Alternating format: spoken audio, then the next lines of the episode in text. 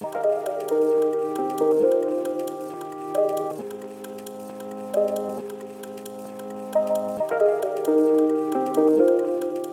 teachers are ready for you at the back. This is for grades kindergarten through fifth grade. This is where you receive a Sunday school lesson appropriate for your age. As we stated during our call to worship, this is Palm Sunday. And so we're going to read about Palm Sunday and learn some lessons for Palm Sunday from John's account of this triumphal entry in John chapter 12, verses 12 through 50. And yes, we're going to read 12 through 50. Paul commanded Timothy to give himself to the public reading of Scripture. This is a biblical mandate for us to hear from God. Friends, we need more word in our services. We need more word in our corporate life. We need more word in our personal life. And so I do not apologize for 40, however many, 38, 39 verses of Scripture. We need to be people of the Word. So let us willingly and happily stand for all of this Scripture.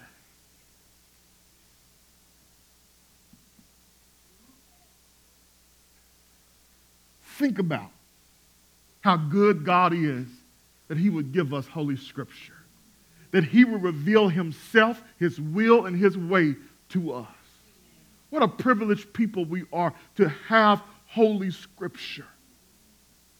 There are people on this earth today that don't have access to the written Word of God. So let us not take God's Word for granted. He didn't have to do it. He has revealed Himself to us by His grace. John chapter 12, verse number 12. The next day, the large, large crowd that had come to the feast heard that Jesus was coming to Jerusalem. So they took branches of palm trees and went out to meet him, crying out, Hosanna! Blessed is he who comes in the name of the Lord, even the King of Israel. And Jesus found a young donkey and sat on it, just as it is written Fear not, daughter of Zion. Behold, your king is coming, sitting on a donkey's colt. His disciples did not understand these things at first, but when Jesus was glorified, then they remembered that these things had been written about him and had been done to him. The crowd that had been with him when he called Lazarus out of the tomb and raised him from the dead continued to bear witness. The reason why the crowd went to meet him was they heard he had done this sign. So the Pharisees said to one another, You see that you are gaining nothing. Look, the world has gone after him. Now, among those who went up to worship at the feast were some Greeks. So these came to Philip, who was from Bethsaida in Galilee, and asked him, Sir, we wish to see Jesus. Philip went and told Andrew, and Andrew and Philip went and told Jesus. And Jesus answered them, The hour has come for the Son of Man to be glorified. Truly, truly, I say to you, unless a grain of wheat falls into the earth and dies, it remains alone. But if it dies, it bears much fruit. Whoever loves his life loses it. And whoever hates his life in this world will keep it for eternal life. If anyone serves me, he must follow me. And where I am, there will my servant be also. If anyone serves me, the Father will honor him. Verse 27. Now is my soul troubled. And what shall I say? Father, save me from this hour. But for this purpose I have come to this hour. Father, glorify your name. Then a voice came from heaven I have glorified it, and I will glorify it again. The crowd that stood there and heard it said that it had thundered. Others said an angel has spoken to him. Jesus answered, This voice has come for your sake, not mine. Now is the judgment of this world. Now will the ruler of this world be cast out. And I, when I am lifted up from the earth, will draw all people to myself. He said this to show by what kind of death he was going to die. So the crowd answered him, We have heard from the law that Christ remains forever. How can you say that the Son of Man must be lifted up? Who is this Son of Man? So Jesus said to them, The light is among you for a little while longer. Walk while you have the light, lest darkness overtake you. The one who walks in the darkness does not know where he is going. While you have the light, believe in the light, that you might become sons of the light. And when Jesus had said these things, he departed and hid himself from them. And though he had done so many signs before them, they still did not believe in him.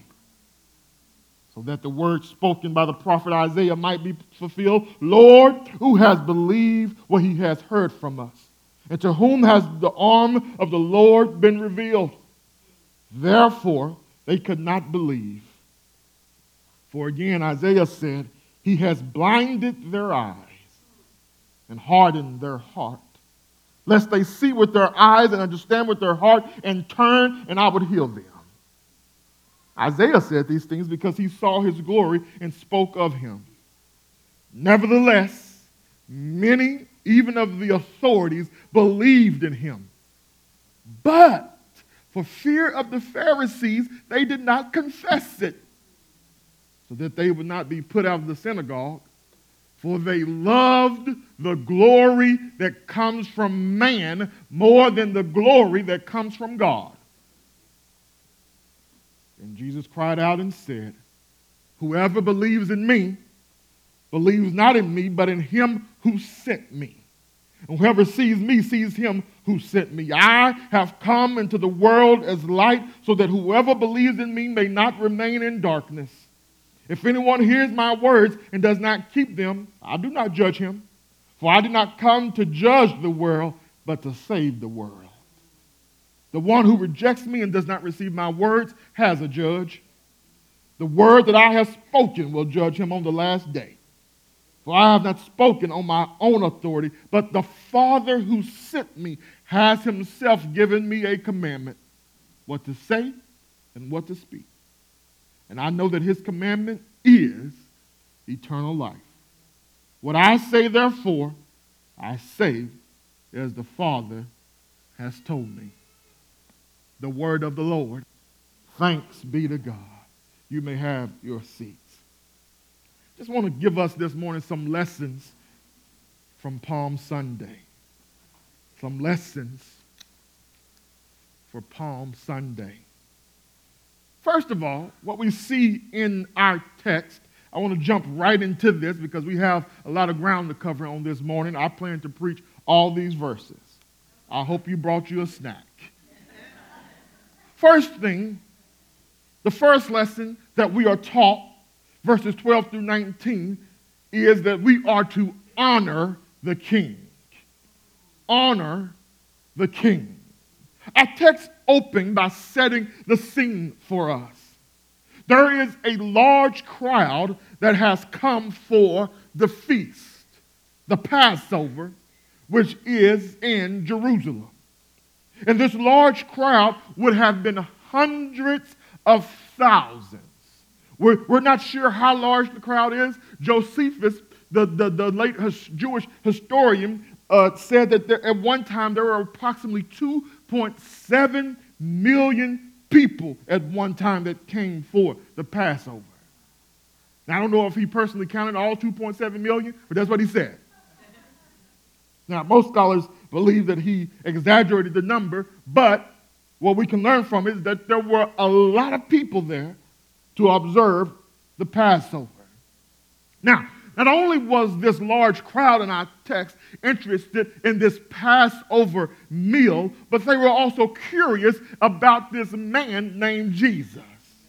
They had just heard that this man, Jesus, had just raised Lazarus from the dead. And as a result, this crowd now gives Jesus the honor reserved for a king. Verse 13 says that they took branches of palm trees and went out to meet him, crying out, Hosanna! Blessed is he who comes in the name of the Lord, even the King of Israel. There are several things we need to observe about verse 13 before we move forward. First, let's look at these palm branches. These palm branches were originally used during the Feast of Tabernacles as a form of praise to God.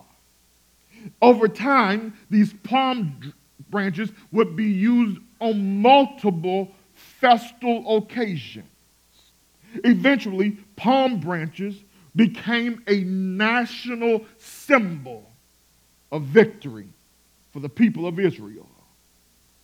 So, as Jesus now is coming into Jerusalem, as he's entering Jerusalem, they take these palm branches to honor the king. And they cry out, Hosanna. That word, Hosanna, we've sang about it, we've read about it. It literally means save now or give salvation now. This term would have been known very well by most of the Jews, as it was part of the song they sang every morning the temple choir would sing this song every morning during the Feast of Tabernacles.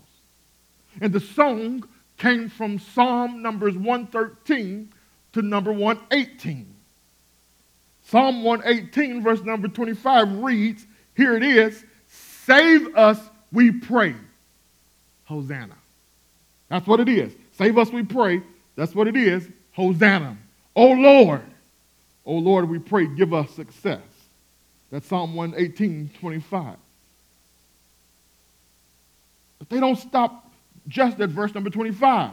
They move from 25 to verse number 26 of Psalm 118, which reads, Blessed is he who comes in the name of the Lord. And they identify this he who comes in the name of the Lord as the King of Israel. So Hosanna is both a prayer and a praise. They, they are celebrating their king, their Messiah, their anointed one. Now, let me share with you this scene, this triumphal entry is one of a handful of scenes that is recorded in all four Gospels Matthew, Mark, Luke, and John. And in none of these Gospels does Jesus ever rebuke the crowd for their praise. Therefore, we are to infer that their praise was acceptable. Their praise was right. To honor Jesus as the King of Israel, the Messiah, was the right thing to do. Jesus was and is to be honored as the King. King Jesus is to be reverenced, extolled, praised, worshiped, glorified. I, I, can make an even stronger point for, for why honoring the king here in this text is right. Because when Luke records this, this event of the triumphal entry, the Pharisees in the crowd tell Jesus, they say, Jesus, these people who have just been crying, Hosanna, blessed is he who comes in the name of the Lord, glory to God in the highest, they tell Jesus, rebuke your disciples. And Jesus replies to them, I tell you, if these were silent, these very stones would cry out, Another way, Jesus says, one way or the other, the king will receive the honor that he is due. Friends, I don't know about you, but King Jesus has been too good to me to let some rocks cry out in my place. Uh, friends, I, am convinced that we ought never to waste an opportunity to give Christ the praise and honor that he is due. That, that, that's why you hear me say, just as I said in the call to worship, this is the day that the Lord has made, and we ought to rejoice and be glad in it. The old saints would have said it like this When I think of the goodness of Jesus and all he's done for me, my soul cries out, Hallelujah. Thank God for saving me. Palm Sunday is a reminder that our King is to be honored. He's worthy of praise. Now, as we move on, I must say something about verse 14. It says, And Jesus found a young donkey and sat on it. Very important verse. Why is this an important verse? Because typically a king didn't ride on a donkey, he rode on a horse. But yet Jesus does not ride on a horse. He does not enter on a horse. Why? Because the, the horse was the animal uh, uh, that, that the, the king rode from war or to war. The donkey was the animal that symbolized peace, gentleness. So this king is bringing peace, but not peace from the result of winning a war. His peace would come through the cross. So, for this crowd, Jesus is actually an unexpected king. They, they expected Jesus to put an end to the Roman Empire and allow the Jews to rule the world in prosperity and harmony forever. This is not King Jesus. He, he came not to destroy his enemies, but to die for his enemies. He, he came to offer them forgiveness and salvation. Oh, what a Savior. Oh, what a King. So we learn, first of all, that we ought to honor the King. But Palm Sunday, not only are we to learn the honor of the King, but we also learn, get ready, that we are to hate our lives in this world. I pulled it straight from the text. Jesus says, Who, Whoever loves his life loses it, but whoever hates his life in this world keeps it for eternal life. Let's walk through it. Beginning in verse 20, we meet a new crowd. And this crowd is comprised of Greeks. These Greeks are likely God fearing Gentiles who had come from some part of the Greek speaking world to participate in the Passover. And John likely highlights them because they represent the world. And their request is to see Jesus, to interview him, to learn from him. They, they, I think John points them out, highlights them, because they are a contrast to the Pharisees who did not want to see Jesus or inquire of him, but they wanted to kill him. The, the Pharisees, his own people, the Pharisees, those who had the enlightenment and the illumination of the Old Testament that revealed the Messiah, refused to seek him. His very own people rejected him. But yet, these Greeks coming, the world desires to see Jesus. You can see that this is both a subtle rebuke of the Pharisees and a glimmer of hope that the world can receive salvation through Jesus. Now, the only information that we have about this conversation between Jesus and these Greeks is what Jesus says beginning in verse 23 he says, The hour has come for the Son of Man to be glorified. First time in the book of John where Jesus announces that his hour has come. Normally it's it's not yet my hour. My hour has not yet come. But now he announces clearly that his hour has come. What does he mean by the hour has come for the Son of Man to be glorified? He's referring to his death on the cross. That's why in verse 24, he uses the image of this grain of wheat falling onto the earth and dying. The only way a harvest can be reaped is if the grain of wheat dies. The only way a harvest of souls can be saved is if Christ dies by way of the cross. So then, given this information, Jesus now calls for a response. This, this is his call to discipleship. Verse 25 Whoever loves his life loses it, and whoever hates his life in this world will keep it for eternal life.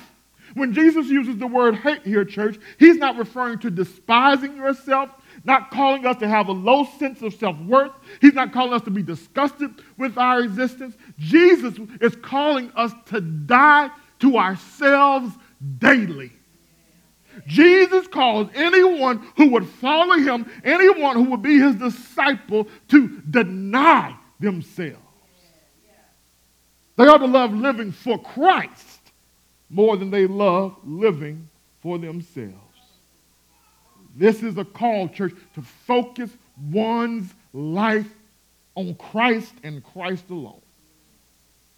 What's interesting about this verse is when Jesus says, Whoever loves his life will lose it, that word lose literally means to destroy or to ruin. Therefore, what we ought to understand is that whoever loves his life in this world is actually ruining their life. Loving one's own life is a self defeating process. It destroys the very life it seeks to preserve. And friends, I see this all the time. I believe one of the reasons there is so much despondency and dissatisfaction among Christians is because we love our life in this world too much. Too many Christians suffer from the idol, idolization of self. We, we become the center of our own lives. It's all about us all the time. Then we get mad at Christ when life doesn't go our way. Friends, the life of the Christian is not for ourselves. Our life is for Christ. We come in here, sing songs like we just sang. My life is not my own. To you I belong. But as soon as we live here, leave this place, leave this room, it's all about us. The verse that God has been using to sanctify me, to grow me, is Galatians 2:20. I have been crucified with Christ. It is no longer I that live, but Christ who lives in me. Every day I have to crucify Brandon because Brandon wants his way. He wants his dreams to be fulfilled. He wants it, it to be all about his goals, his glory. But Paul says, I have been crucified with Christ. It's no longer I that live, but Christ who lives in me. If you want to find joy in life, if you want to find peace in life, if you want to find meaning in life, make it about Christ. Thank you. Help me out, baby.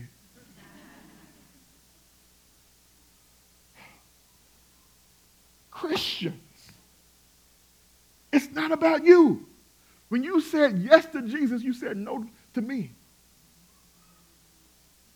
It's not about us. And that's what I'm trying to help us. Uh, that's what I want for the Bridge Church so much. I want us to be a people that are always dying to self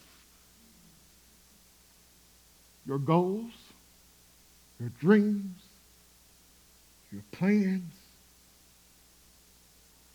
crucified. And now I live for Christ, for his plans, his dreams, his goals, his purpose. And that's where I find satisfaction in life. We will never be satisfied until we are satisfied with Christ alone. Third lesson that we ought to learn from Palm Sunday, verses 27 through 36. The command from Jesus is to walk in the light. This next section opens with Jesus praying to the Father that the Father's name would be glorified. And the Father responds audibly by saying that he has glorified it and it will be glorified. And Jesus tells this crowd the voice has come for their sake rather than his own sake. Jesus says judgment has come upon the world and the ruler of this world. Jesus is saying that the world will condemn itself by its treatment of the Son at the cross. The cross, friends, demonstrates the depth of human depravity. In the cross, we see the creature's rebellion against its creator. The cross is the evidence of the rejection of the Son of Man. And since the Son of Man was sent by God to reject the Son of Man, is to reject God Himself. And Jesus says, this brings judgment. But in the cross, we also see the defeat of Satan. At Calvary, Satan is dethroned. But Jesus says there's something else that happens because of this cross. Verse 32. And if I and I, if I am lifted up from the earth, will draw all people to myself. When Jesus speaks of being lifted up, he's referring to the crucifixion, the cross being lifted up with him on it. And Jesus says, when that happens, I'm going to draw all people to myself. Couple of observations. That, the, the, that word draw signifies, friends, this is important for your understanding of salvation the word draw signifies that men do not naturally come to Christ of their own volition.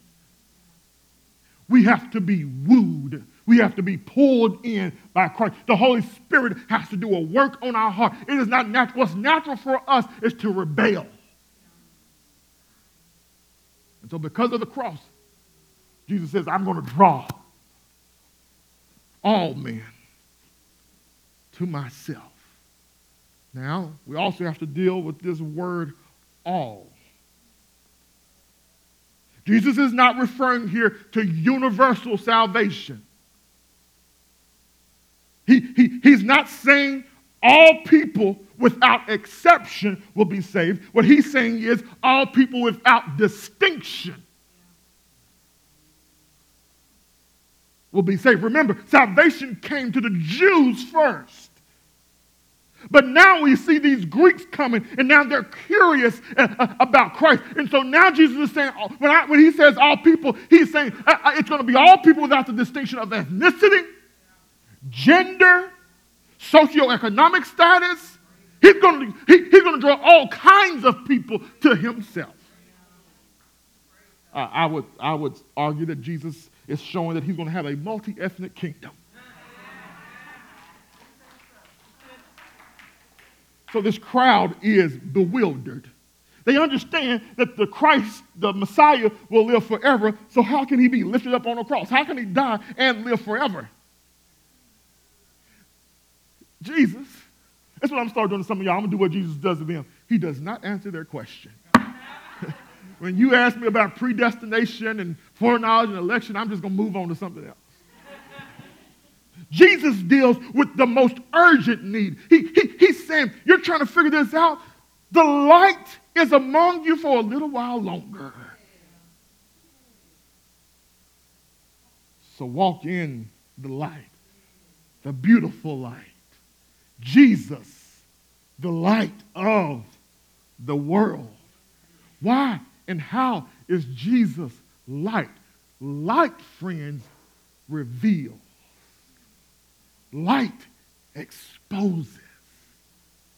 Jesus, when he came into the world, his responsibility, his task was to reveal the Father to the world, to expose the sin of the world and reveal the need for salvation.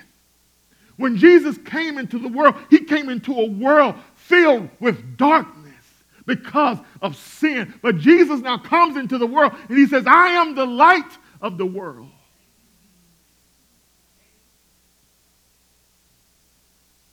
So Jesus says, since he is the light,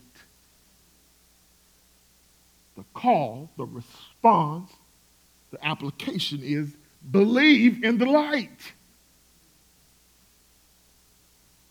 That's the responsibility. Believe in Christ. Trust in Christ. Put all of our faith in Christ.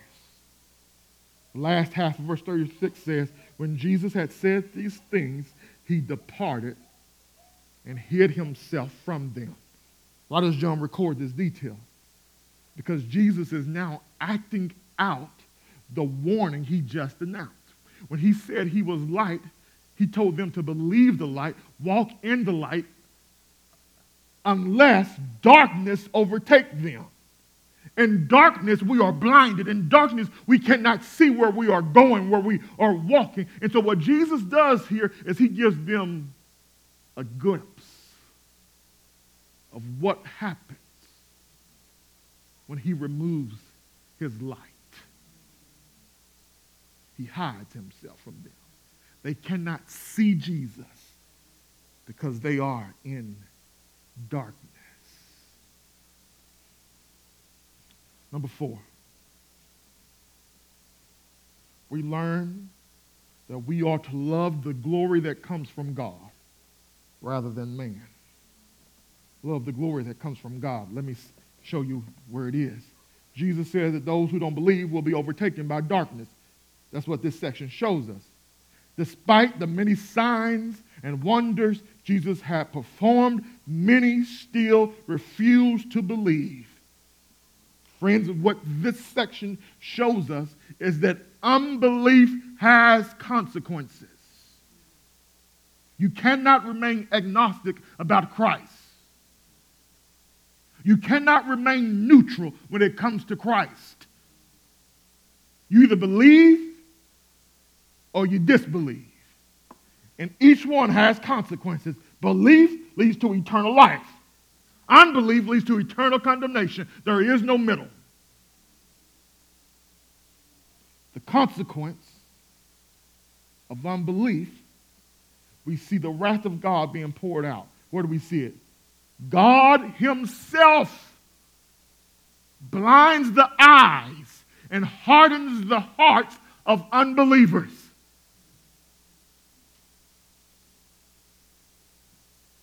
Scripture is not afraid of this. It ascribes to God, the one who blinds eyes and hardens the heart of unbelievers. I hear you. I hear you. That seems very unfair.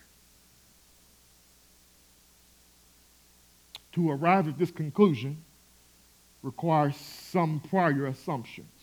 First, to believe that this is unfair of God to blind their eyes and harden their hearts, we have to, to assume that God owes or is obligated to give everyone a chance to be saved. Really? This is a false belief, my friend.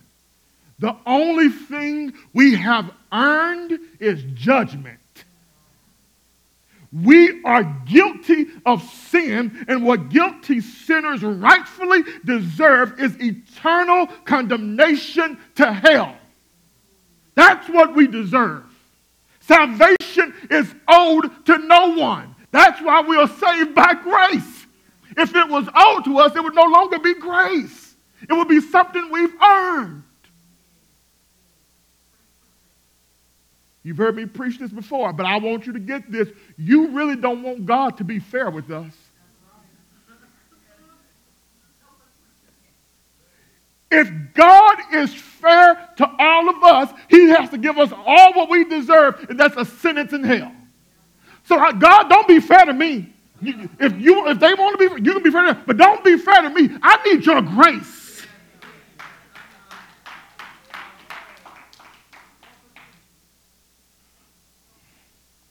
Still seems unfair. To, to, but we also have to assume that humans are morally neutral or morally pure and upright, and therefore don't deserve judgment. Just look around. You know what? No, no, what? I know what y'all do. Go get on Facebook, Twitter, Snapchat, Instagram. For those of you who are not on social media, pick up the newspaper. and you will see that humans are not morally neutral or morally pure. We were born in sin, shaping in iniquity. So it is righteous and holy of God to blind the eyes of unbelievers and to harden their hearts. There is a consequence for unbelief. This is a bad news section. But in the midst of this bad news section, John gives us some good news. He says some of the Jewish leaders actually turned from unbelief to belief. They are now believing that Jesus is the Messiah, the Son of God. Only problem is that because of their fear of the Pharisees and being put out of the synagogue, they refuse to publicly confess their belief that Jesus is the Christ. In John's commentary about this is that they love the glory that comes from man rather than the glory that comes from God. The heart of the issue for these Pharisees, for, for these who, who, who these Jewish leaders who began to believe but refused to confess it, is what we call the fear of man.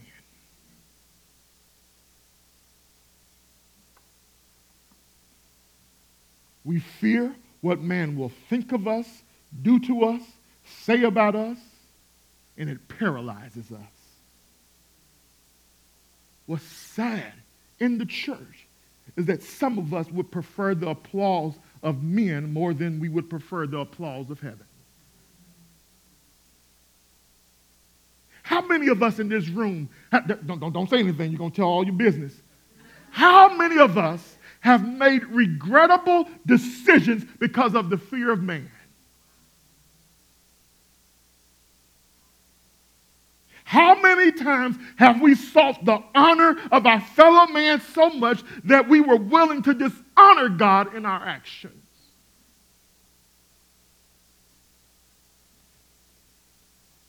John says that we ought to love the glory that comes from God rather than the glory that comes from man. This is the example we have in Christ. He so loved the glory that comes from God that he was willing to go to the cross.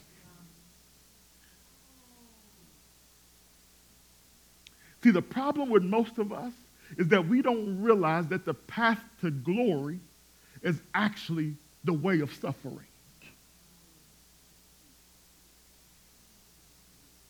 We, we don't realize that the, the, the only way to get the crown is by way of the cross. See, the problem with too many of us uh, in the church is that we want the crown, but we don't want the cross.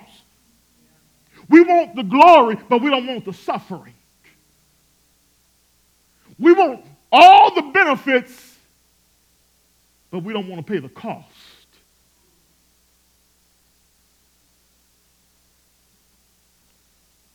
Finally, Jesus summarizes everything he says, verses 44 through 50. And I think he just essentially is telling us that we have a choice. Ha! My Calvinists are going to hate me now.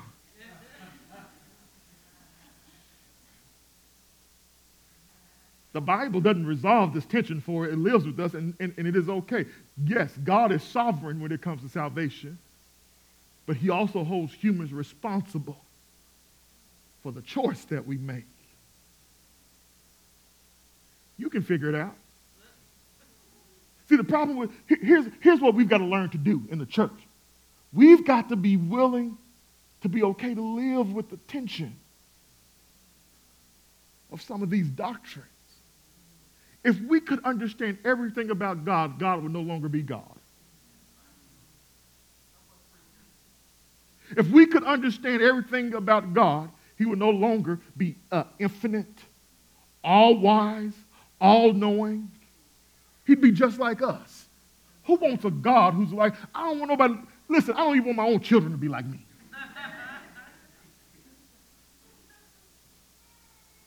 It wouldn't be that bad, actually. Oh, right, total depravity. I'm sorry. No, no, no, no, no. There's a choice believe or be judged. That, that, that's all Jesus tells us in this final section. Jesus essentially tells us that he is God's agent of salvation. Therefore, to believe in Christ is to believe in God. Jesus came to deliver men and women from darkness. He came not to judge the world, but to save the world. Jesus is the Savior of the world. Therefore, my friends, believe.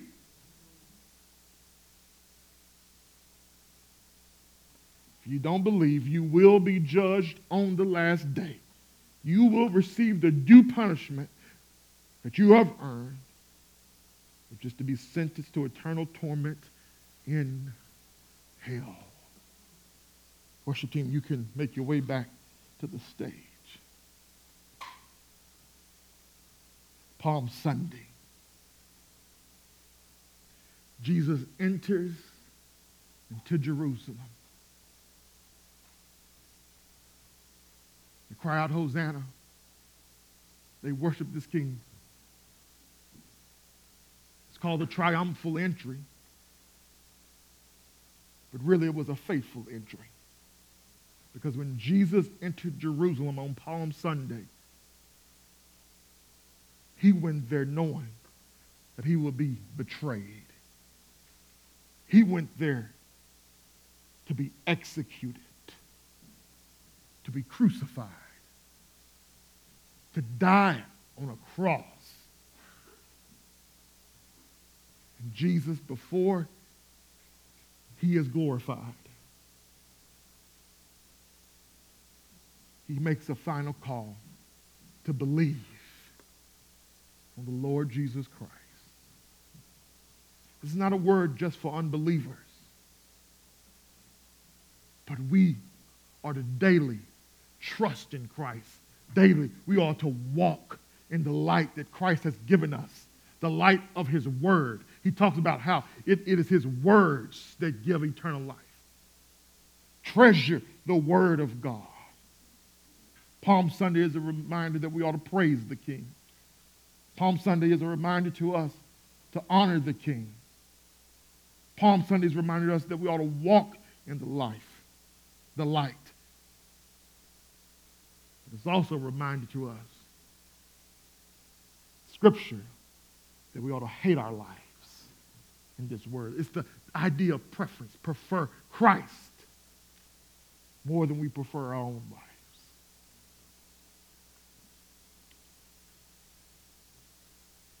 We've talked a lot about the death of Christ.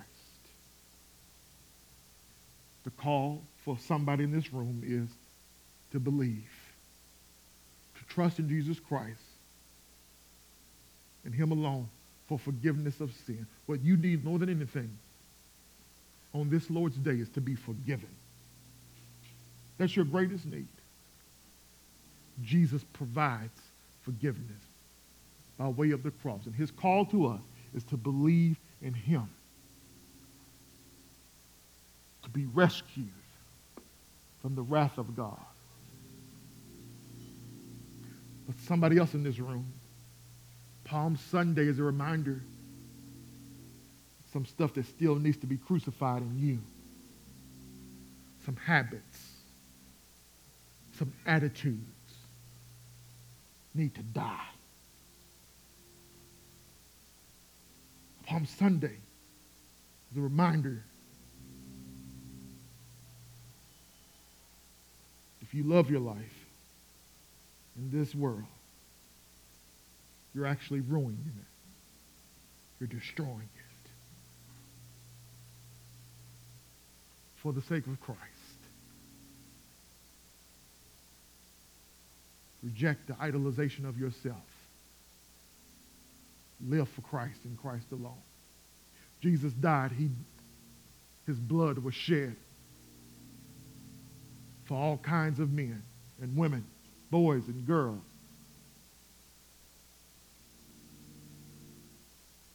Friends, so now I want us to stand together and sing about the blood. I want you to know that there is a fountain filled with blood, drawn from Emmanuel's veins. Let's sing.